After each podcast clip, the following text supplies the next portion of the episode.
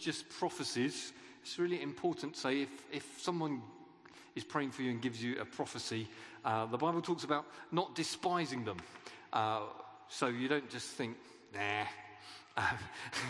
uh, uh, or treating them lightly is what it means. But in, instead, you weigh them up, which means things like are they sane? Uh, weighing up the person, are they a good person? Uh, but also, is that the kind of thing Jesus would say? Is that the kind of thing the Bible says? So you, you weigh them up. But it also means, like when you weigh anything, how heavy is that? Is that, is that, oh, that was nice, that encouraged me this morning? Or is that a, wow, that, that, that's, that's a heavy thing, that could change what I do this, this month, uh, this, this year? So, uh, and someone gave me the wise advice once. Uh, which did change my life, but it didn't mean anything to me at the time. I just said, well, if it doesn't mean anything to you, write it down, because it might, it might do later. So it's good to write these things down and mull them over. And uh, sometimes things come later and you think, oh, yeah, God, God said something like that before. So I hope that's just, uh, just a bit of uh, Thomas advice, really. And, uh, and I like that, that chicken dance that you did, Jane. That, no, no, they do that. They do that in worship in Congo. Not embarrassing, it was wonderful. They do that exact. I must try and find a video of it. It's just uh, magnificent. You're embarrassing. Embarrassed. I, I, I enjoyed it. So, uh, God is good. Everyone else, we're not so sure, but God is good. Good. I, I want to um, begin a, a, bit of an occasional series. We're looking twice this month and uh, at least once next month at the book of Ruth, a ramble through Ruth. So this is uh, part one of a ramble, uh, a ramble through Ruth, the, the book of Ruth. Um, it's after the book of Judges in the, in the first half of the Bible, the Old Testament. Uh, and, really, it all happened about that time. Uh, I don't know, one of the confusing things in the Bible is where it's not, sort of doesn't seem to be in date order. Where, where does one bit, you ever find that? You think, well, where does that bit fit into this bit and how did it all happen? So, just to explain that this book of, book of Ruth happened at the time of the judges. So, the people of God have got, got out of slavery, they've been given a land, and, and God says, if, if you keep following me, it will be honky dory and you'll have this land. It doesn't use that word, but you understand. And, and if you don't, there'll be trouble. Uh, don't blame me, but there'll be consequences uh, for not following me. Uh, and that's, that's what happens. And, and the consequence was, as, as the people of God followed God, stepped, kept close to Him, uh, they, they prospered and did well. When they didn't, he, he used the other nations and circumstances around to, to, um, to, to actually, they went, things went downhill. It's a bit like my life. When I stay close to God, close to Jesus, things work. It doesn't mean I don't have problems, but things generally they're, they're okay. If I get far from him, things go, let's put it technically, they go belly up. They, they go wrong, and, and that's what happened to them. And, and he used the nations around them to discipline them. So from time to time, Moab or the Amalekites or other, all the baddies, uh, they, they sort of they came into the country and oppressed the people of God until the people of God, a bit like you and I, you know, when things go wrong, we start rediscovering our prayer life. I can't be the only one that sometimes felt guilty because I'm in trouble and suddenly I'm praying more. You think, how did that happen? And, and it's sort of, God allows things to happen in our lives sometimes just to draw us back to Him. And that's what they did. And it happened in, it went round and round and round. So they'd call out to God, We're really sorry about marrying people that don't believe in you. We're really sorry about the idols. We'll put them in the broom cupboard or we'll, we'll chuck them out. and then God had mercy on them, would send them a leader called the judges. That's why the book's got that. And then they'd be rescued again. And then, yeah, oh, we love God now. Where did I put those idols? And they'd get, and they, and they'd go around the whole cycle again. And um, you'd have thought it would have driven God balmy. He's so gracious with them and, and actually with, with us as well, isn't he? And he drew them back. So Ruth is, is um, what happened was a, a bloke called Eglon, who we happen to know was a huge, great fat chap. And he was the king of Moab, and he conquered Israel for a number of years. And then a guy called Ehud got a special sword made with no, um, what's the cross bit called? Anyway, it was just one long straight sword with no handle bit. And, and he hid it up his arm and he went into the king and he plunged this sword right into him so that, and it's all very vivid. It's one of those gory stories that I love in the Bible because uh, he was so ch- chunky that he took the whole sword up and, and then his stomach went over the end of it again. So anyway, that's not a particularly profound point, just happens to be one that I rather like.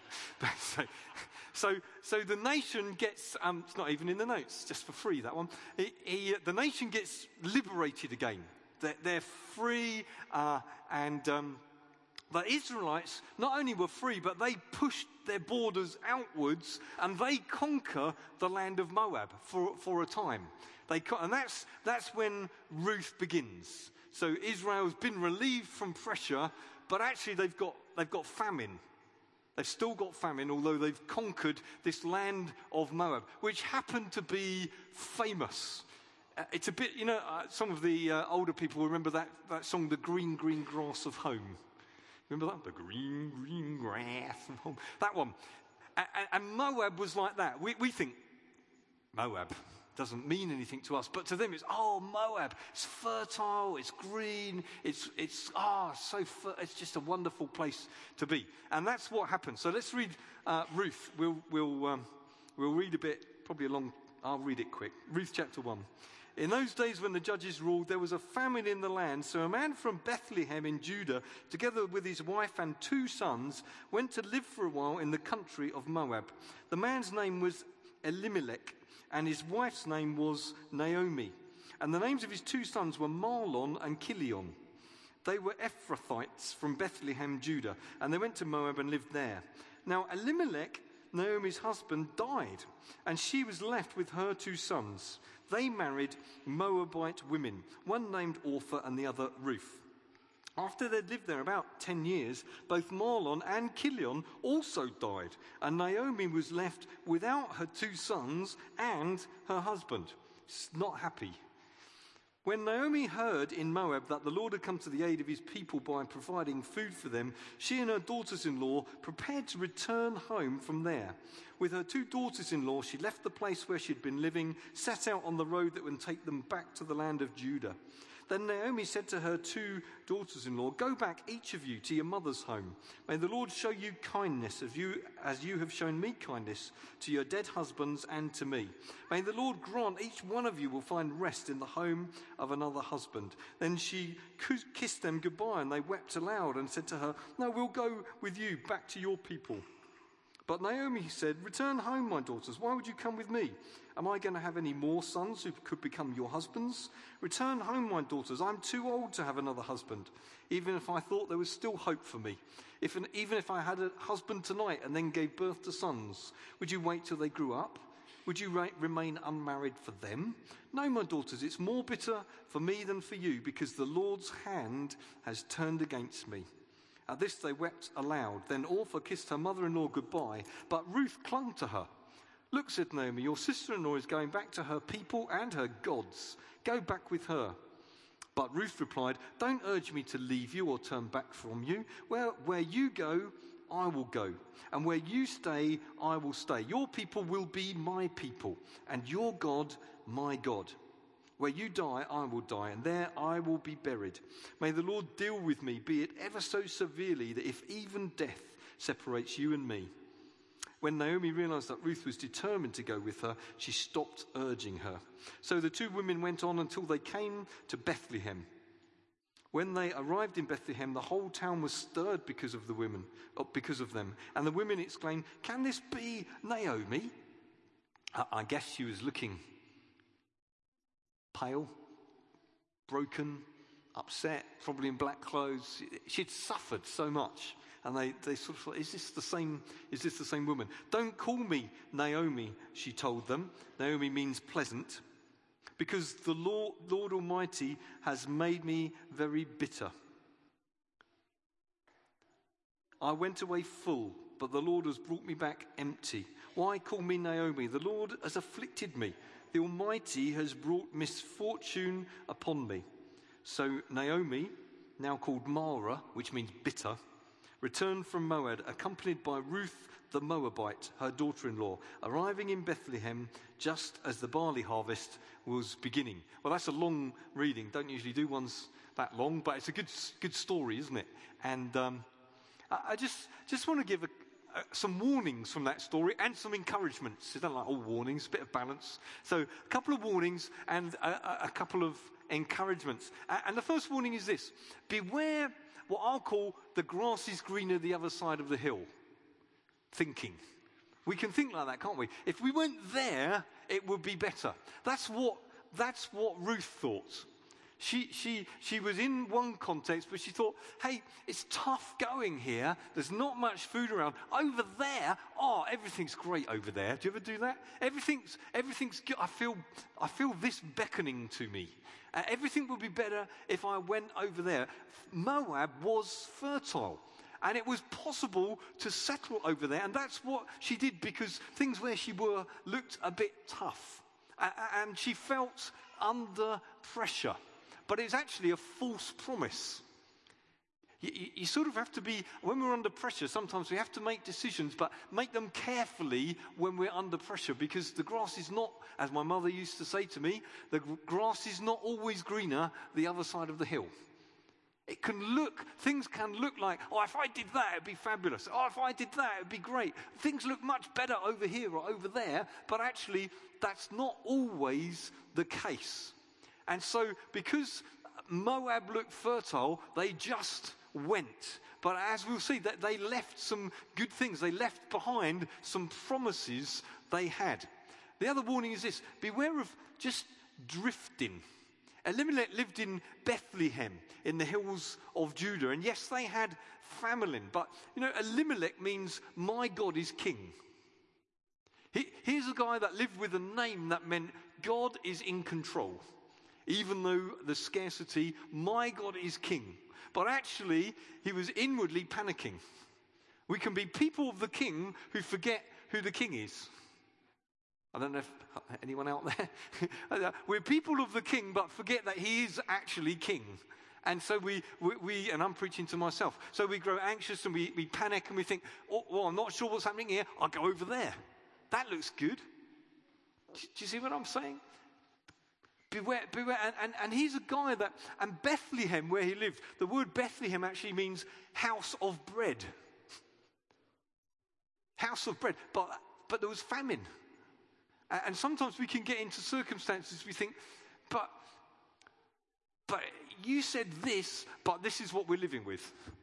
You said house of bread, but the baker is half empty. This, this is what you said, but this is our circumstances, uh, and, and we can struggle to tie the two together. That true? Think, but I'm sure God said this and He's like that, but, but this isn't. Uh, and then out of that, we can begin to drift, begin to, begin to doubt, begin to seek the solution elsewhere than in the Lord our God, who is King. That's, that's just, that's a good warning.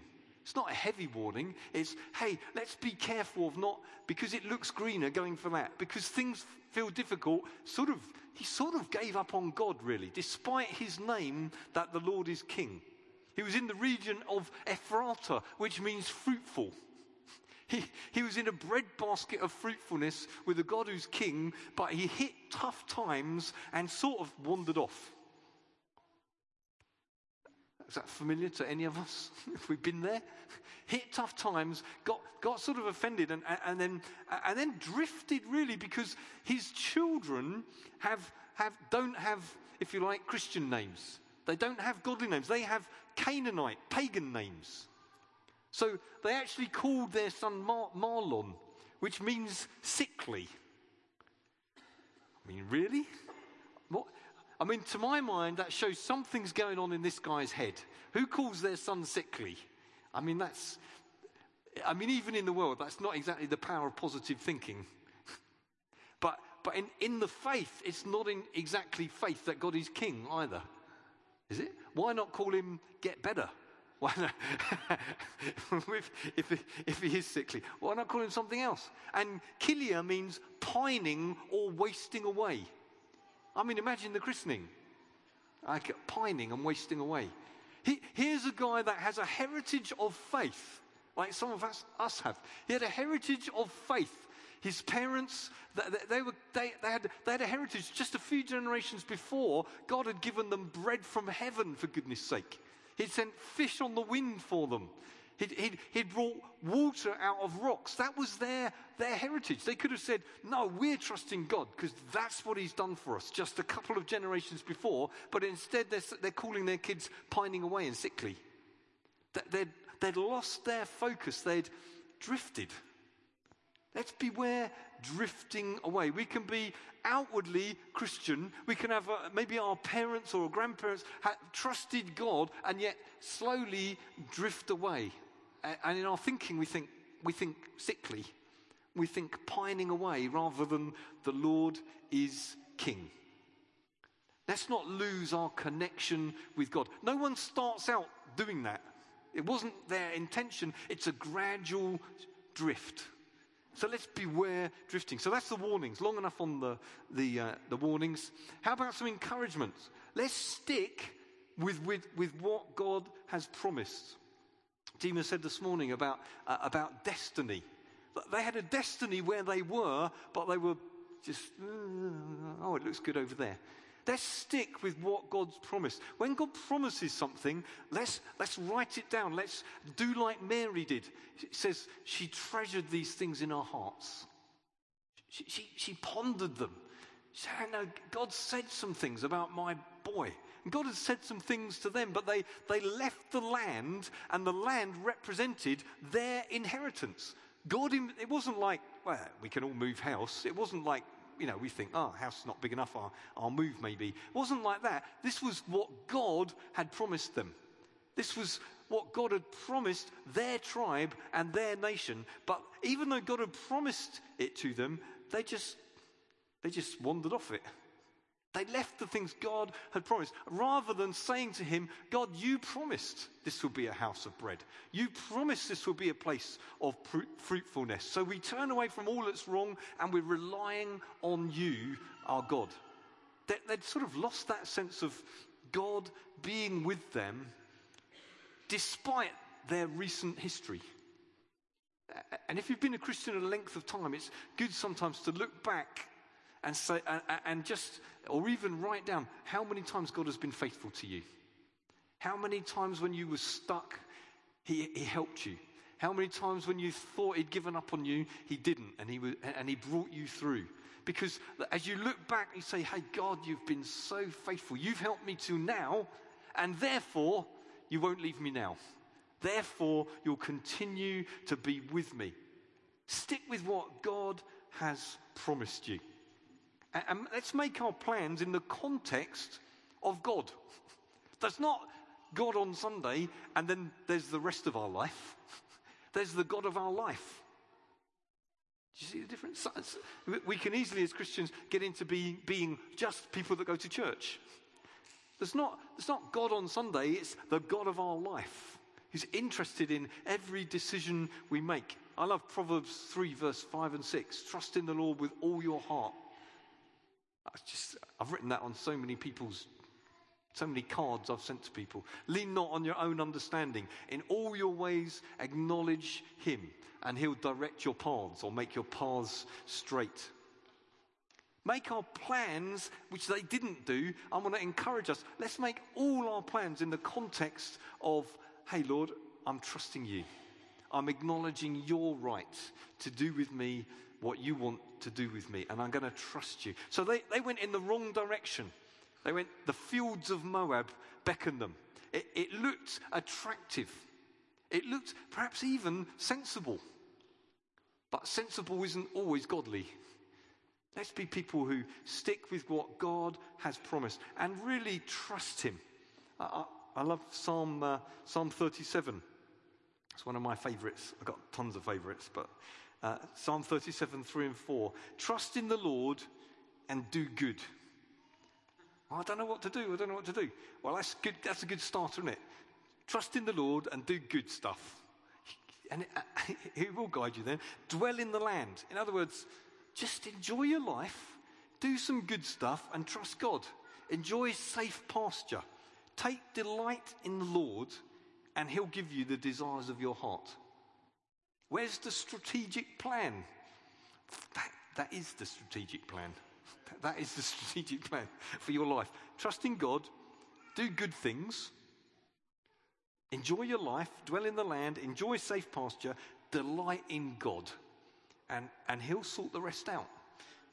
He'll sort the rest out. How will He do it? I don't know.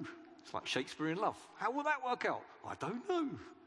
I don't know it does. Commit your way to the Lord, trust in Him. He'll do this. He'll make your righteous reward shine like the dawn.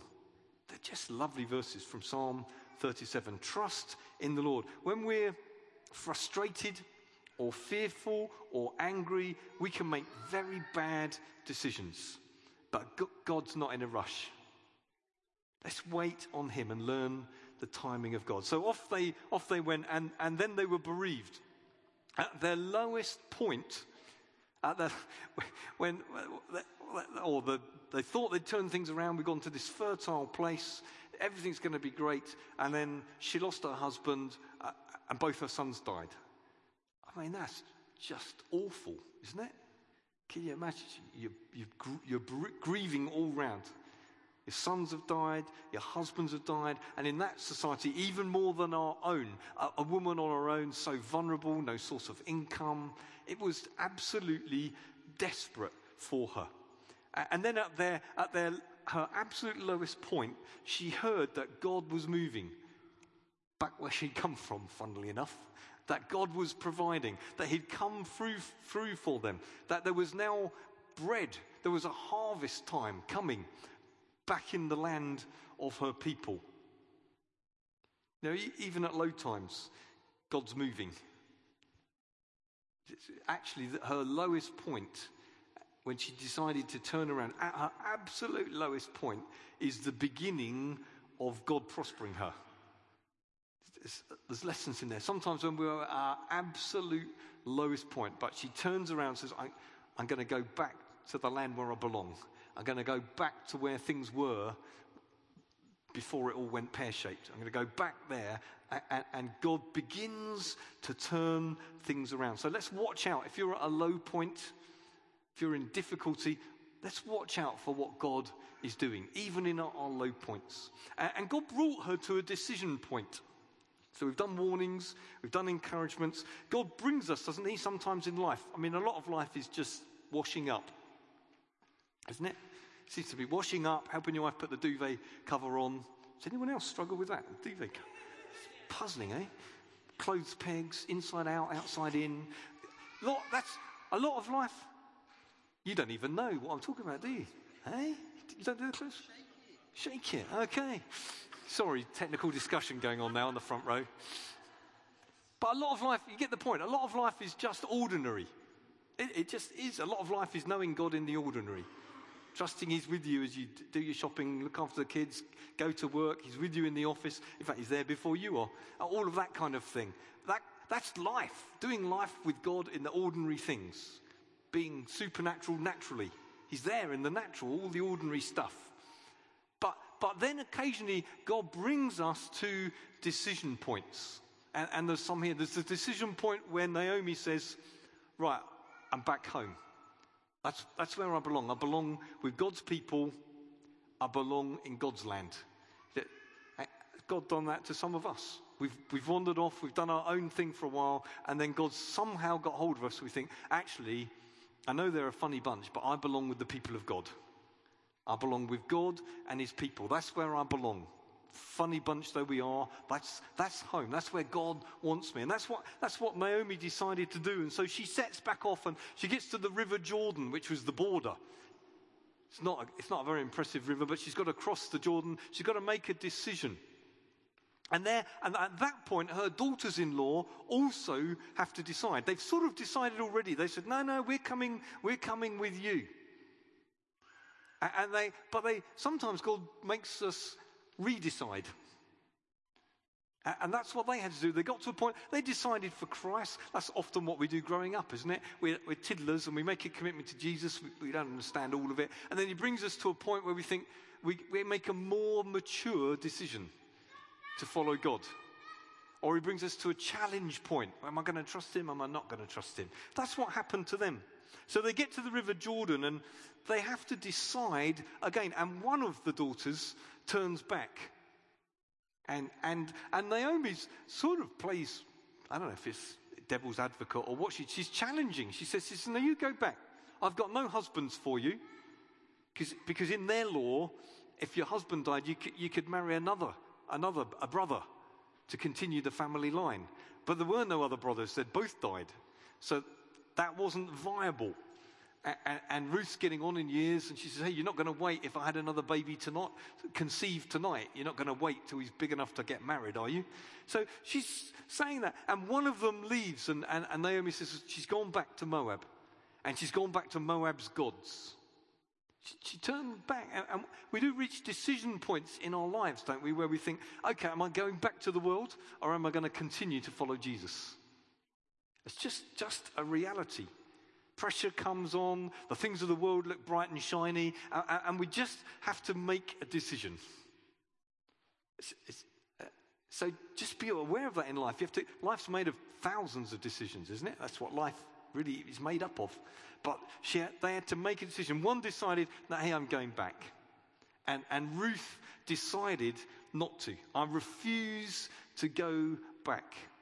It's, it's, it's not really about emotion, it's about what the Bible calls the obedience of faith. One really made the decision based on, yeah, that's right, there won't be a husband. That's tough. That's really tough. There might not be a husband, and it's fertile here. I'd be going to a different country. I'd be going to a different culture to what I'm used to. That's a tough thing to do. So I'll go back. I go back to where it's familiar. I go back to my family. I know the rules there. I can fit in easily. There'll probably be a husband for me. I'll do that. She made the decisions out of her emotions and all of that. The other one, Ruth, she says, No, your God will be my God. Where you go, I'll go. I don't know what it means, but where you get buried, I'll get buried.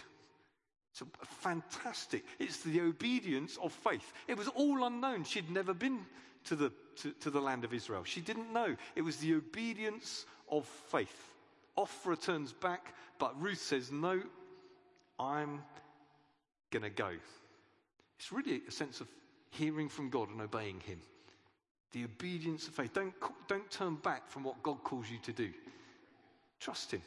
Trust him. When, trust him when it looks good. Trust him when it looks uncertain or even when it looks bad. Just trust him. And she sets a course of commitment. The word Ruth, I think, means commitment.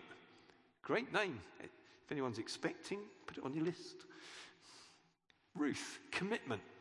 See, some people do give up when the going gets tough, don't they? Rather than the tough get going and all that. I won't sing. Oh, thanks, thanks for your loyalty. So some, some people leave, they get, they get offended when things are tough. But, but Ruth, Ruth said, No, I'm, I'm making a commitment. And it's good for us in our lives to set a course of commitment.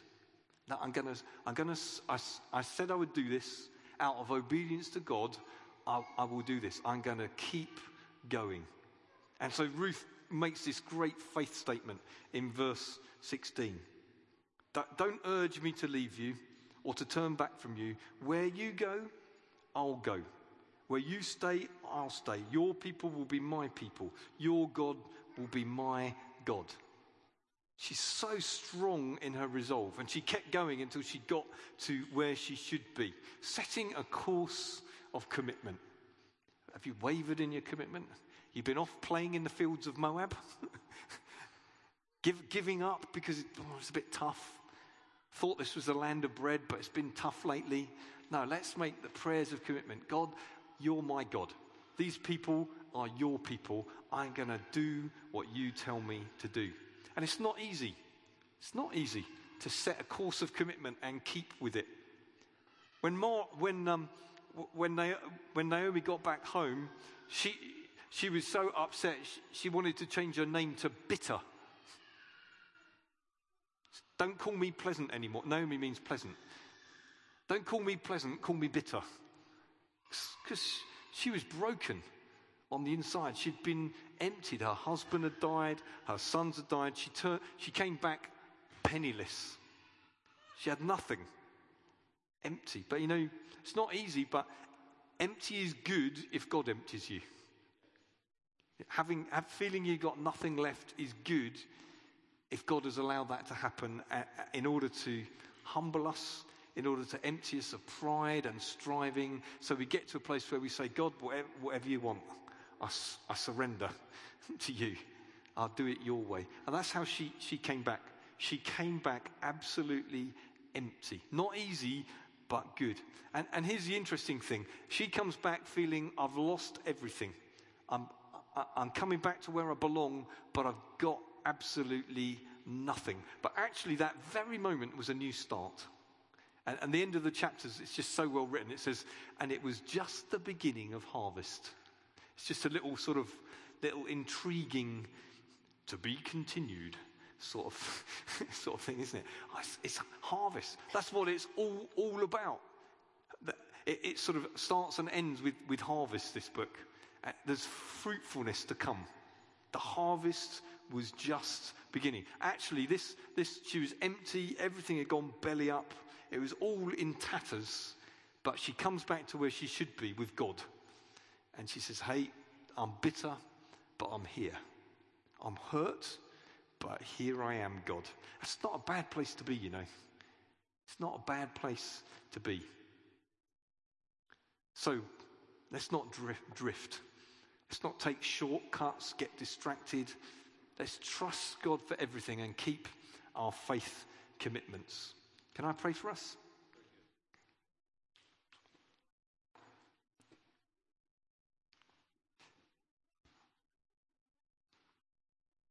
Father, help us with the choices that we make pretty well every day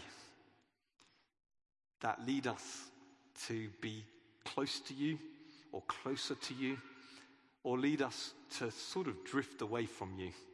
Help us with those choices to make wise ones. We don't want to give up on your promises.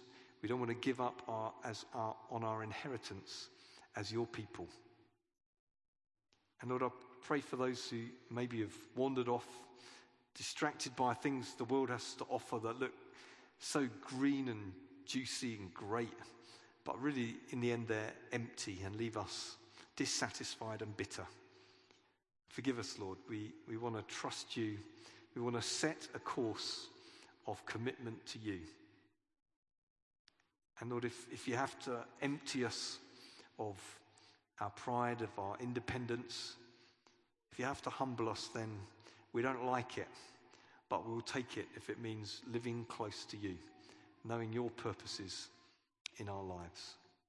So, Lord, we're pleased to say we, we want you to be our God and your people to be our people. And we want to say to you, Lord Jesus, where you go is where we want to be.